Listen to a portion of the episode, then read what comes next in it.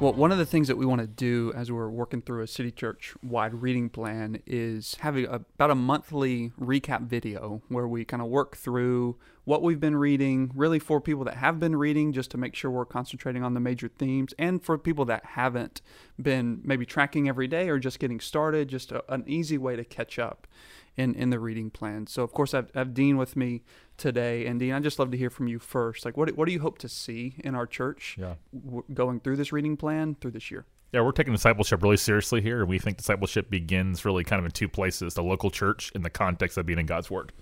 You know, we think that faith comes by hearing, hearing by the Word of God, like newborn babies crave the pure spiritual milk of the Word. So by it, you may grow in your salvation. So these are all efforts help us become more like Christ, to be more equipped for his mission. Uh, so what I hope to see and what I'm excited about for our church so far is that people actually read their Bibles. You know, Sal Nuzzo has been tweeting kind of his updates, and he said he read his Bible, I think, seven days in a row, and that was the first time he's done it in his life based on the reading plan, and now he's at he was at 21 days last week. How incredible is that? You know, like like people act, people actually reading their Bibles. So uh, it's amazing how many Christians believe God's word but don't actually read it. You know that they might know a few verses that go on a coffee mug, but they're never actually in their Bibles. We just want to give people a chance to be in them, and, and as a church to help them have the tools and the guides uh, to be able to do that together.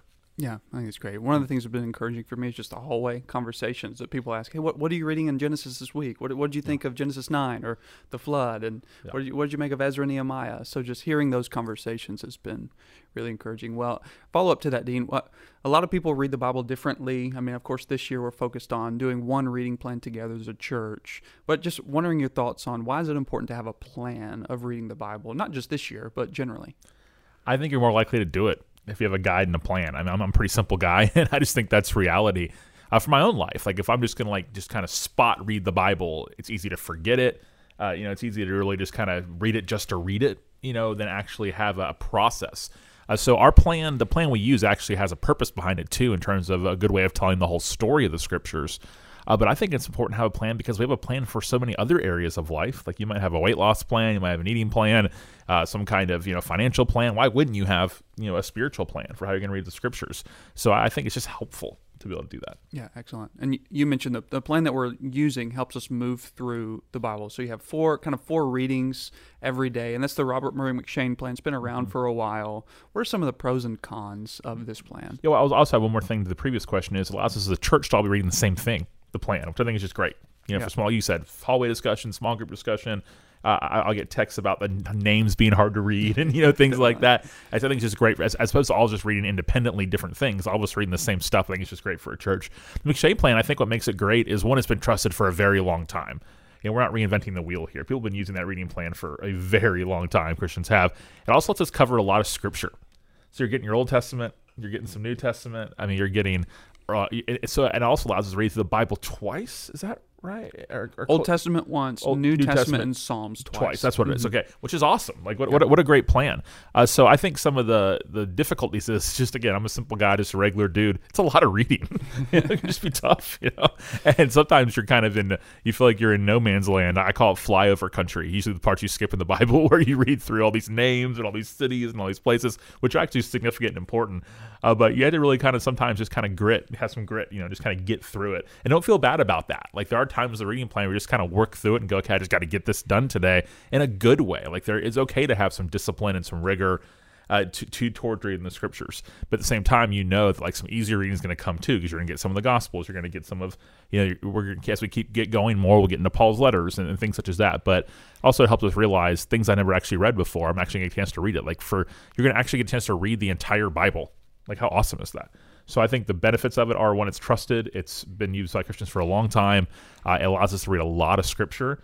And the hard part is it's just a lot of reading, man. It just is, you know. But Yeah. what an awesome way to spend our time. Right, right. And one of the risks is certainly people can get behind. So Yeah. I know you, you've mentioned this often on Sundays, but just if somebody does get behind, what's what's your recommendation for them? I'm behind, you know, and just jump back in, you know. So um, I, I've been listening. I'm, I'm trying something different this year. I've never just listened to the Bible. I've always just read it, and it's scripture, scripture. If it's read or if it's heard, you know, like, I, I don't think there's a as long as it's scripture, you know. So I'm still opening my Bible and reading my Bible during the week for other for other things. But in terms of the plan. Uh, I'm listening to it on the Dwell app, uh, so that's that's been really helpful for me. And there's times where I, I just I, I I'll just randomly miss a day because I forgot or I just was just lazy or didn't prioritize, whatever it might have been, or just had a crazy day and didn't get. I do a lot of my listening in the car. I didn't get a chance to drive around very much. Right, I didn't wake up as early as I should have, or whatever it might have been.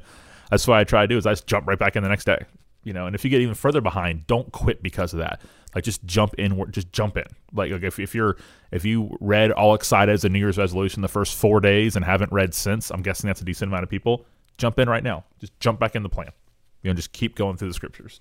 Is my recommendation. Yeah, don't excellent. quit. Jump back. You don't got to start over. Just jump in. Yeah, perfect. And that's one of the reasons we're doing these recordings is to help people catch up if they've they've Yeah, missed and we have the guides on Sunday mornings, which are very that's right. helpful. You can give them the Connect desk. Yeah, Yep. they're online too. Yeah. Yeah. And, and in view of that, there's three questions that we have in the guides, and it, it pretty much is, is baseline is the, this: What does God reveal about Himself in these passages? What are what's a few things you can thank Him for based on what He's revealed about Himself? And then how does God's revelation of Himself to us uh, affect our lives? So great. That's great. just to help people catch up with the reading, I kind of want to take when when this airs, it'll we'll have read most of Genesis, not all of Genesis. Uh, Ezra, Nehemiah will be working through Esther. Matthew and Acts will be done. So I'd just love to hear your thoughts on each one of those. We'll kind of go go Genesis, Ezra, Nehemiah, Matthew, Acts. Just what what does God reveal about Himself in in the book of Genesis? I know you just preached it. so- Yeah, I mean, I think his holiness out of the gate, you know, and hi that there is a consequence for sin, you know, because God is holy. Also, his love for his people, his his patience, uh, his promise making. We've seen throughout Genesis. I did that the first week preaching the overview sermon of the Bible. Uh, just God's promises are just all over, and then his desire to remind people over and over again. I mean, how many times does he appear and say, "I am"? You know, the God who made a promise to your father Abraham. I am the God. It's just, and then we get to Exodus later. Uh, we see, uh, I know we're not there yet in the reading plan, but like we see, I'm the God who led you out of Egypt. You see that over and over again. God wants us to be reminded of His greatness and His promise. Uh, you know, something that stuck out to me about God in um, in Ezra and Nehemiah is that He's a jealous God. You know, and I mean, how often is it you will not, you know, mar- you will not mingle with with other tribes? And people in the past have tried to make that about interracial relationships. It's not about that at all. It's about the religion of those tribes. You know, it's about those are not God's people. You know, those are pagan religions. Uh, just the, the jealousy of God in that, and also again the patience once again, where He continues to. He, here they are. You know, he's given an opportunity to rebuild the city and to return, and just just this this grace after grace after grace for His people. Then we see you know, the life of Christ. You know, and, and we see the church forming in Acts and what it tells us is, but all those things fit together because it all goes back to the beginning in Genesis when God's told us that He has a plan to redeem people for Himself. And so when we read Genesis, we have to realize as we're, we're spiritual descendants of Abraham, so their story's our story. You know, the people building the wall in Nehemiah, like their, their story's our story. You know, so I I think that we have to have to remember that because we're spiritual descendants of those folks. So so th- those are our people you know, those are our kinfolk, you know, like spiritually, uh, spiritually stating that. So I think that we see that about God. Is His plan to do that throughout, and and and then um, what was the next one? yeah. So the next one was like, how, what can we praise God for? yeah, there's, that. there's yeah. a lot there. Yeah, I'll, I kind of combine the two. Yeah, yeah, that that, right. Yeah, I, I think we praise God for who He is and for what He continues to do. Like He is the great promise keeper.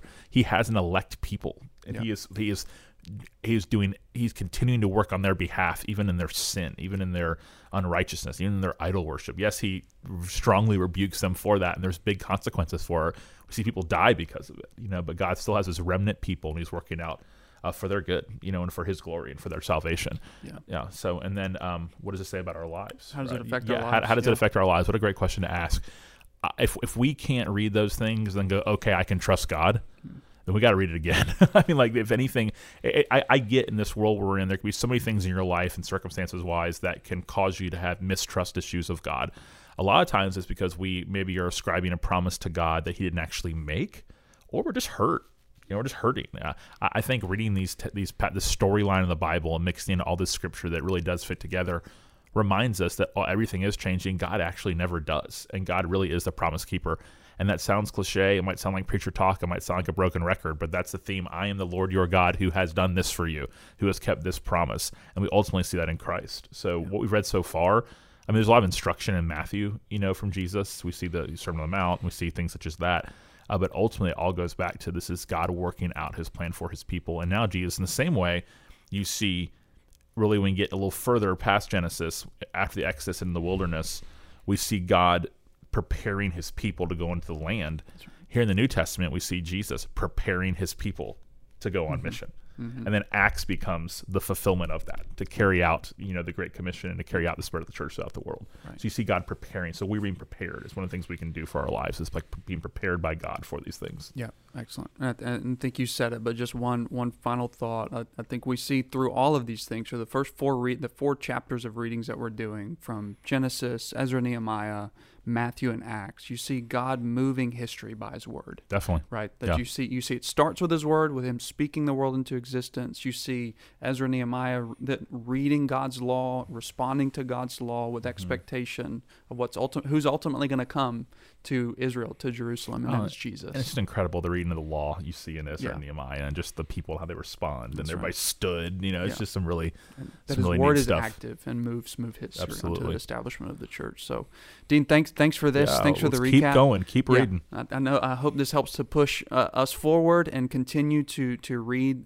God's word with much expectation. And we'll look to do another one of these uh, towards the end of February, just to recap again some of the major themes that we're working through together for to see see God's work in the scriptures and in us. Shout out to Rosie who reads me the Bible every day in her British accent. So I appreciate her very much. So Rosie, wherever you are, thank you. And uh, let's keep rolling. All right. Thanks a lot.